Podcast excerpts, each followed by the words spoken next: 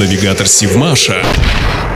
Здравствуйте, в эфире Севмаш и рубрика «Простые вопросы» с Екатериной Пеликиной. Почему некоторые лодки называют раскладушками, батонами и водовозами? И подводники, и корабелы всегда относились к своим кораблям не просто как к объекту службы или работы, а потому среди своих атомные подводные лодки нередко называют не по шифровальным номерам. Например, атомная подводная лодка проекта 661 прочно вошла в историю под названием «Золотая рыбка». Самая высокоскоростная АПЛ в мире стоила стране очень дорого. По некоторым данным, на ее создание правительство выделило 240 миллионов рублей, то есть каждый гражданин СССР вложил в этот объект по одному рублю. Раскладушками называли АПЛ проекта 675, все потому что они имели характерную особенность. Ракетные контейнеры, скрытые в корпусе подводной лодки и расположенные горизонтально, при подготовке к старту выдвигались за пределы корпуса и приводились в наклонное состояние.